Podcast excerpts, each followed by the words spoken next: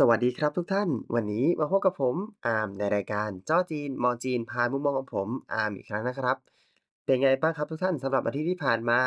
อาทิตย์นี้ผมก็ยังคงอยู่ที่ประเทศจีน ก็ยังอยู่ระหว่างการฝึกอบรมอยู่เหมือนเดิม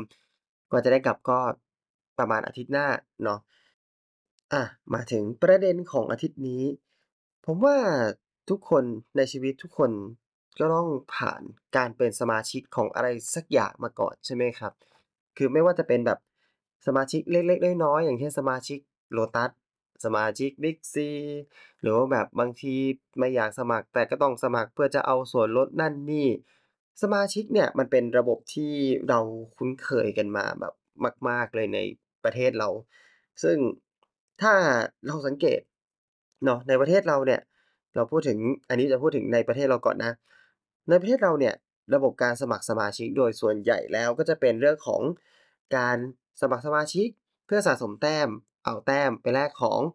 อันนี้ทุกคนลองสังเกตดู ทุกคนจะเป็นอย่างงี้จริงๆใช่ไหมในใน process ปกติอ่าเหมือนอย่างที่ผมบอกยกยกตัวอย่าง Lotus Lotus สะสมอ่อยอดซื้อยอดซื้อได้คูปองส่วนลดมาเอาคูปองส่วนลดไปซื้อของ ก็จะเป็นประมาณเนี้ยมาตลอด ซึ่งตอนที่ผมเรียนที่ มหัวเฉียวนะครับ เรื่องของธุรกิจเขาก็จะบอกว่าการสมัครสมาชิกมันเป็นเรื่องของการที่เราจะได้รับรู้ได้เก็บประวัติ ได้เก็บข้อมูลของผู้ที่เป็นสมาชิกเพื่อใช้ในการพัฒนาบริการและก็สินค้าต่อไปในอนาคต อันนี้จริงๆมันเป็นประโยชน์ของสมาชิกในรูปแบบแรกๆเนาะเราให้สิทธิ์เขาเราสมัครสมาชิกเราได้ข้อมูลจากเขา เราให้สิทธิพิเศษกลับคืนกับเขา ก็จะเป็นโมเดลประมาณนี้ อันนี้คือรูปแบบสมาชิกที่เรามักจะเห็นได้ทั่วไปในบ้านเรา หรือว่าอีกอย่างหนึ่งก็คือ สมาชิกที่เราจ่ายเงินรายปี แล้วก็ได้บริการกลับมาอย่างเช่น เรื่องของพวกสมาชิกหนังสือ สมาชิกนิตยสาร อันนี้ผมไม่แน่ใจว่ารุ่นใหม่มีหรือเปล่าแต่ว่ารุ่นหลังๆก็จะเป็นประมาณนี้ เอาแต่ว่าถ้าเป็นอ่านึกออกล้วถ้าพูดถึงในยุคนี้เนี่ยเราก็ต้องบอกว่าเหมือนสมาชิก Netflix ก็แบบประมาณนั้น เราจ่ายเงินไป เพื่อให้ได้บริการกลับมาใช่ไหมครับ อันนี้มันเป็นเรื่องของสมาชิกสมาชิกที่ปกติจะใช้กัน ซึ่งในจีนเนี่ยมันก็มีระบบสมาชิกเหมือนกัน ซึ่งผมก็ต้องบอกว่าสมาชิกของจีนเนี่ยเป็นระบบที่ค่อนข้างพิเศษกว่าที่อื่น รวมถึงบ้านเราด้วย มันจะเป็นยังไง เดี๋ยวมาเล่าให้ฟัง ที่จีนเนี่ย เวลาคุณจะสมัครสมาชิกอะไรสักอย่าง โดยส่วนใหญ่แล้วนะครับ ก็โอเค ขอเบอร์โทรเป็นเรื่องปกติเนาะขอเบอร์โทรเพื่อบันทึกสมาชิกพอสมัครสมาชิกเสร็จ ที่จีนจะมีวัฒนธรรมหนึ่งที่เป็นโดยส่วนใหญ่แล้วเราจะเจอกันโดยแบบเป็นส่วนมาก ก็คือการเติมเงินเข้าไป เติมเงินเข้าไป เป็นสมาชิกที่ต้องเติมเงิน เติมเข้าไปเพื่อได้ใช้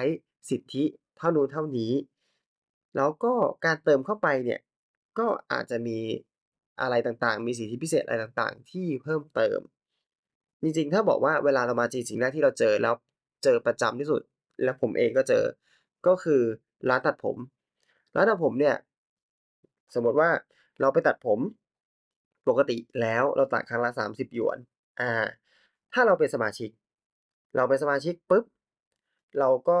ต้องเติมเงินเข้าไปก่อนใช่ไหมขั้นต่ำ100หยวน เติมไป100หยวน เราจะสามารถตัดผมได้ในราคา 25 หยวน แต่ถ้าเกิดว่าสมมติว่าคุณเติมไปครั้งละ 1,000 หยวนอา1,000 หยวน คุณจะสามารถตัดผมได้ในครั้งละ 20 หยวนประมาณนี้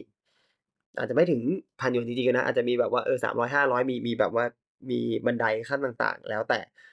แต่มันก็จะเป็นแบบเหมือนสมัครสมาชิกเป็นเทีย ต่างๆ โดยการเติมเงินเข้าไป ซึ่งอันนี้จริงๆผมคิดว่าเป็นเอกลักษณ์มากๆเลยนะ เอกลักษณ์ของจีนมากๆ มันเราเห็นลักษณะของสมาชิกคล้ายๆกันแบบนี้ก็คือ Starbucks ที่เราทำกันประจำแต่ Starbucks มันเป็นแบบเติมเงิน เข้าไปเฉยๆ เพื่อเป็นบัตรเก็บเงิน มันไม่ได้เป็นสมาชิกแบบเฮ้ยคุณเติมเท่าไหร่ แล้วคุณได้เทียนี้ คุณได้สิทธิเท่านี้ ไม่ค่อยมี อันนี้เนี่ย เจอ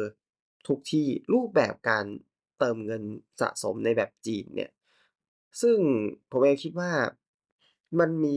ประโยชน์อะไรหลาย ๆ อย่างเนาะเพราถ้าเกิดเรามาเรามาคิดกันในแง่หนึ่งการสมัครสมาชิกปกติอย่างเรา ที่เก็บข้อมูล เราก็ได้แค่ข้อมูลใช่ไหมแล้วเราก็ได้โอกาสที่จะมีลูกค้าที่กลับมาใช้บริการ เพราะว่าเราก็มีข้อมูลของเขาเราแล้วเดี๋ยวเขามาใช้บริการบ่อย ๆ แล้วเขาก็จะได้สิทธิพิเศษ อ่าเขาอาจจะได้อะไรที่เหมาะสมกับตัวเขา เพราะว่าเราได้มีข้อมูลของเขาเราสามารถเสนอสิทธิต่างๆ ที่เกี่ยวข้องกับตัวเขาได้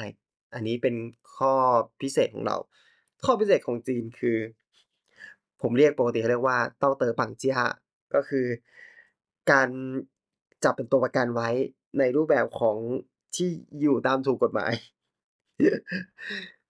ก็จริงๆอะครับ ก็คือเมื่อคุณเติมเงินไปแล้ว คุณก็จะรู้สึกเสียดาย เมื่อคุณรู้สึกเสียดาย คุณก็ต้องกลับมาใช้บริการ แล้วเมื่อคุณใช้บริการแล้ว จริง ๆ มันก็จะเป็นเทคนิคว่า มันตัดไม่หมดหรอก มันจะต้องเหลือเศษเล็กเศษน้อย ก็ให้คุณเติมเข้าไปใหม่ เพื่อใช้บริการใหม่ ซึ่งไอ้แบบนี้เนี่ย มันจะมีข้อดีต่อต่อที่จีนก็คือ มันทำให้เขาสามารถอยู่กันได้ยาวเนาะหมายความว่าเหมือนเราเปิดร้านออกมา เราอาจจะไม่ได้มีเงินทุนมาก เราเปิดระบบสมาชิกออกมาเพื่อระดมเงินทุนมาก่อน เพื่อใช้ในการหมุนในธุรกิจ อันนี้เป็นข้อหลักเลย ผมบอกเลยว่าเป็นข้อหลักเลย ที่จีนชอบใช้ แล้วก็แต่ว่าเราพอบอกอย่างเงี้ยเนี่ย มันก็มีข้อเสียใช่ไหมผมว่าทุกคนน่าจะนึกออก ข้อเสียที่สำคัญที่สุดเลยก็คือ มันปิดหนี้ได้ ตอนระหว่างที่เรายังใช้สมาชิกไม่หมด ซึ่งก็ต้องบอกว่ากรณีนี้เนี่ยเกิดกันไม่น้อย ซึ่งโดยเฉพาะร้านทำผม แล้วก็ร้านฟิตเนสเอาร้านฟิตเนสไม่ไม่ไม่ไม่นับไม่นับไม่นับร้านฟิตเนสมันจ่ายเป็นเดือนไม่มันจ่ายสัญญาเป็นปี แล้วปิดตรงกลางอันนี้เรายังไม่ค่อยนับแต่ไอ้ร้านตัดผมเนี่ยประจำซึ่ง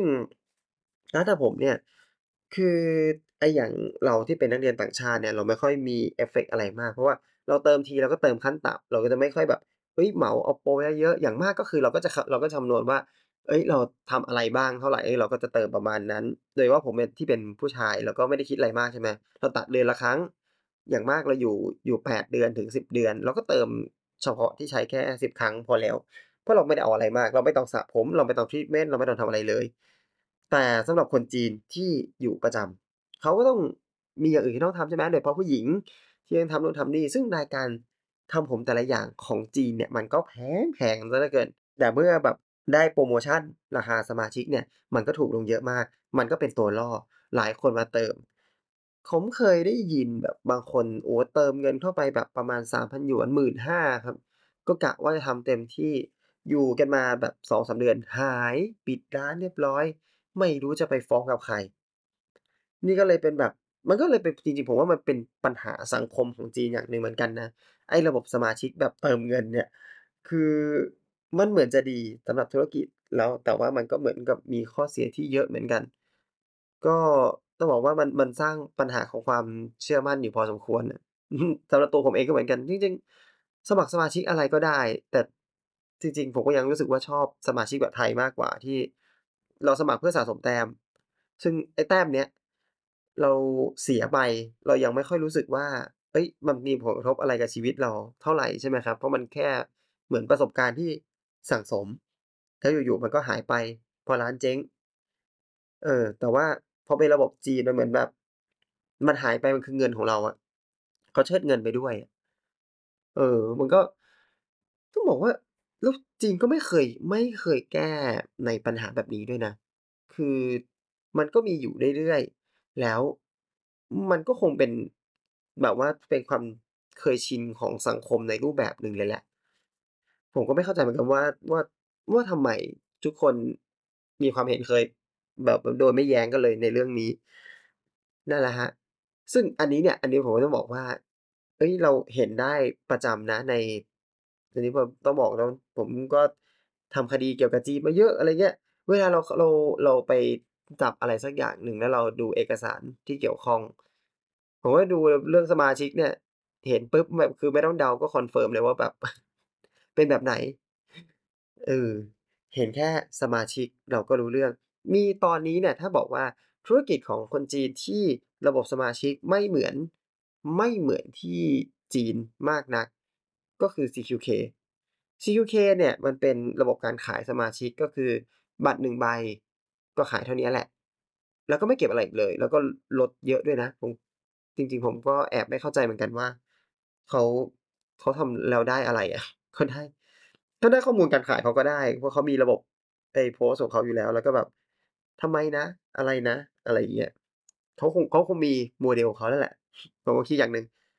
ไอ้บัตรสมาชิก CQK นี่คือ ไม่มีทั้งคะแนน ไม่มีทั้งสะสมอะไรเลย ไม่มีทั้งเติมเงิน ก็คือแค่ซื้อแล้วจบกัน แบบงงๆนั่นแหละครับ อันนี้ก็มา เล่ากันง่ายๆเนาะทีนี้เป็นเป็นตอนสั้น ๆ เพราะว่าผมเองไม่สามารถลง detail อะไรได้มาก ได้แค่ได้ยกตัวอย่าง เนื่องจากว่าเราเราใช้กันเยอะ ผมก็ไม่รู้เหมือนกันว่าแต่ละคนมีความคิดเห็นว่าไอ้ระบบของตัวสมาชิกเนี่ยระบบแบบไหนดี ผมเชื่อว่าหลายคนอย่างบ้านเราเราก็คงเคยชินกับการสะสมแต้มเพื่อแลกพอยต์เนาะในบ้านเราเราก็คงเคยชินอย่างงี้เออจริง ๆ ในจีนเออใช่เดี๋ยวผมแหมพูดเหมือนกำลังจะจบเออผมมีต่อใช่ไหมแล้วก็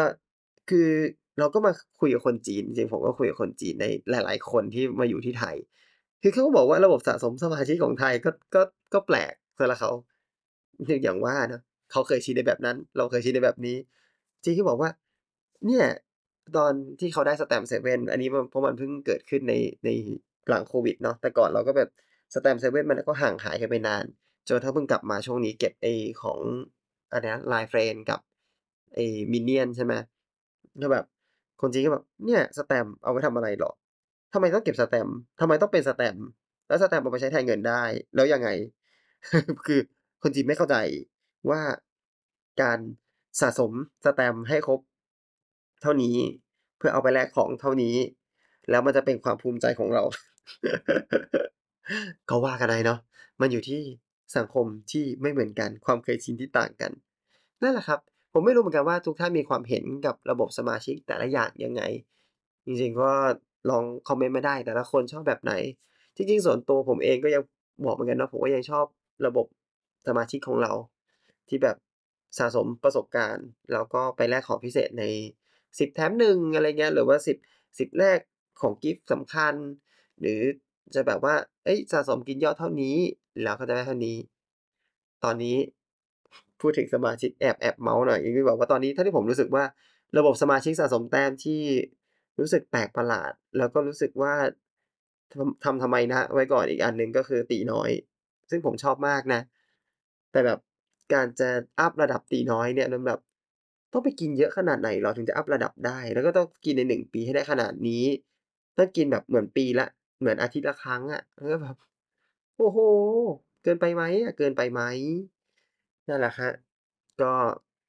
ผมมีคอมเมนต์ประมาณนี้ โอเค วันนี้เอาไว้เท่านี้กันละกันสั้น ๆ ก็ขอขอบคุณทุกท่านนะครับ ที่รับฟังมาถึงตรงนี้เนาะแล้วพบกันใหม่สัปดาห์หน้านะครับ ผม สวัสดีครับ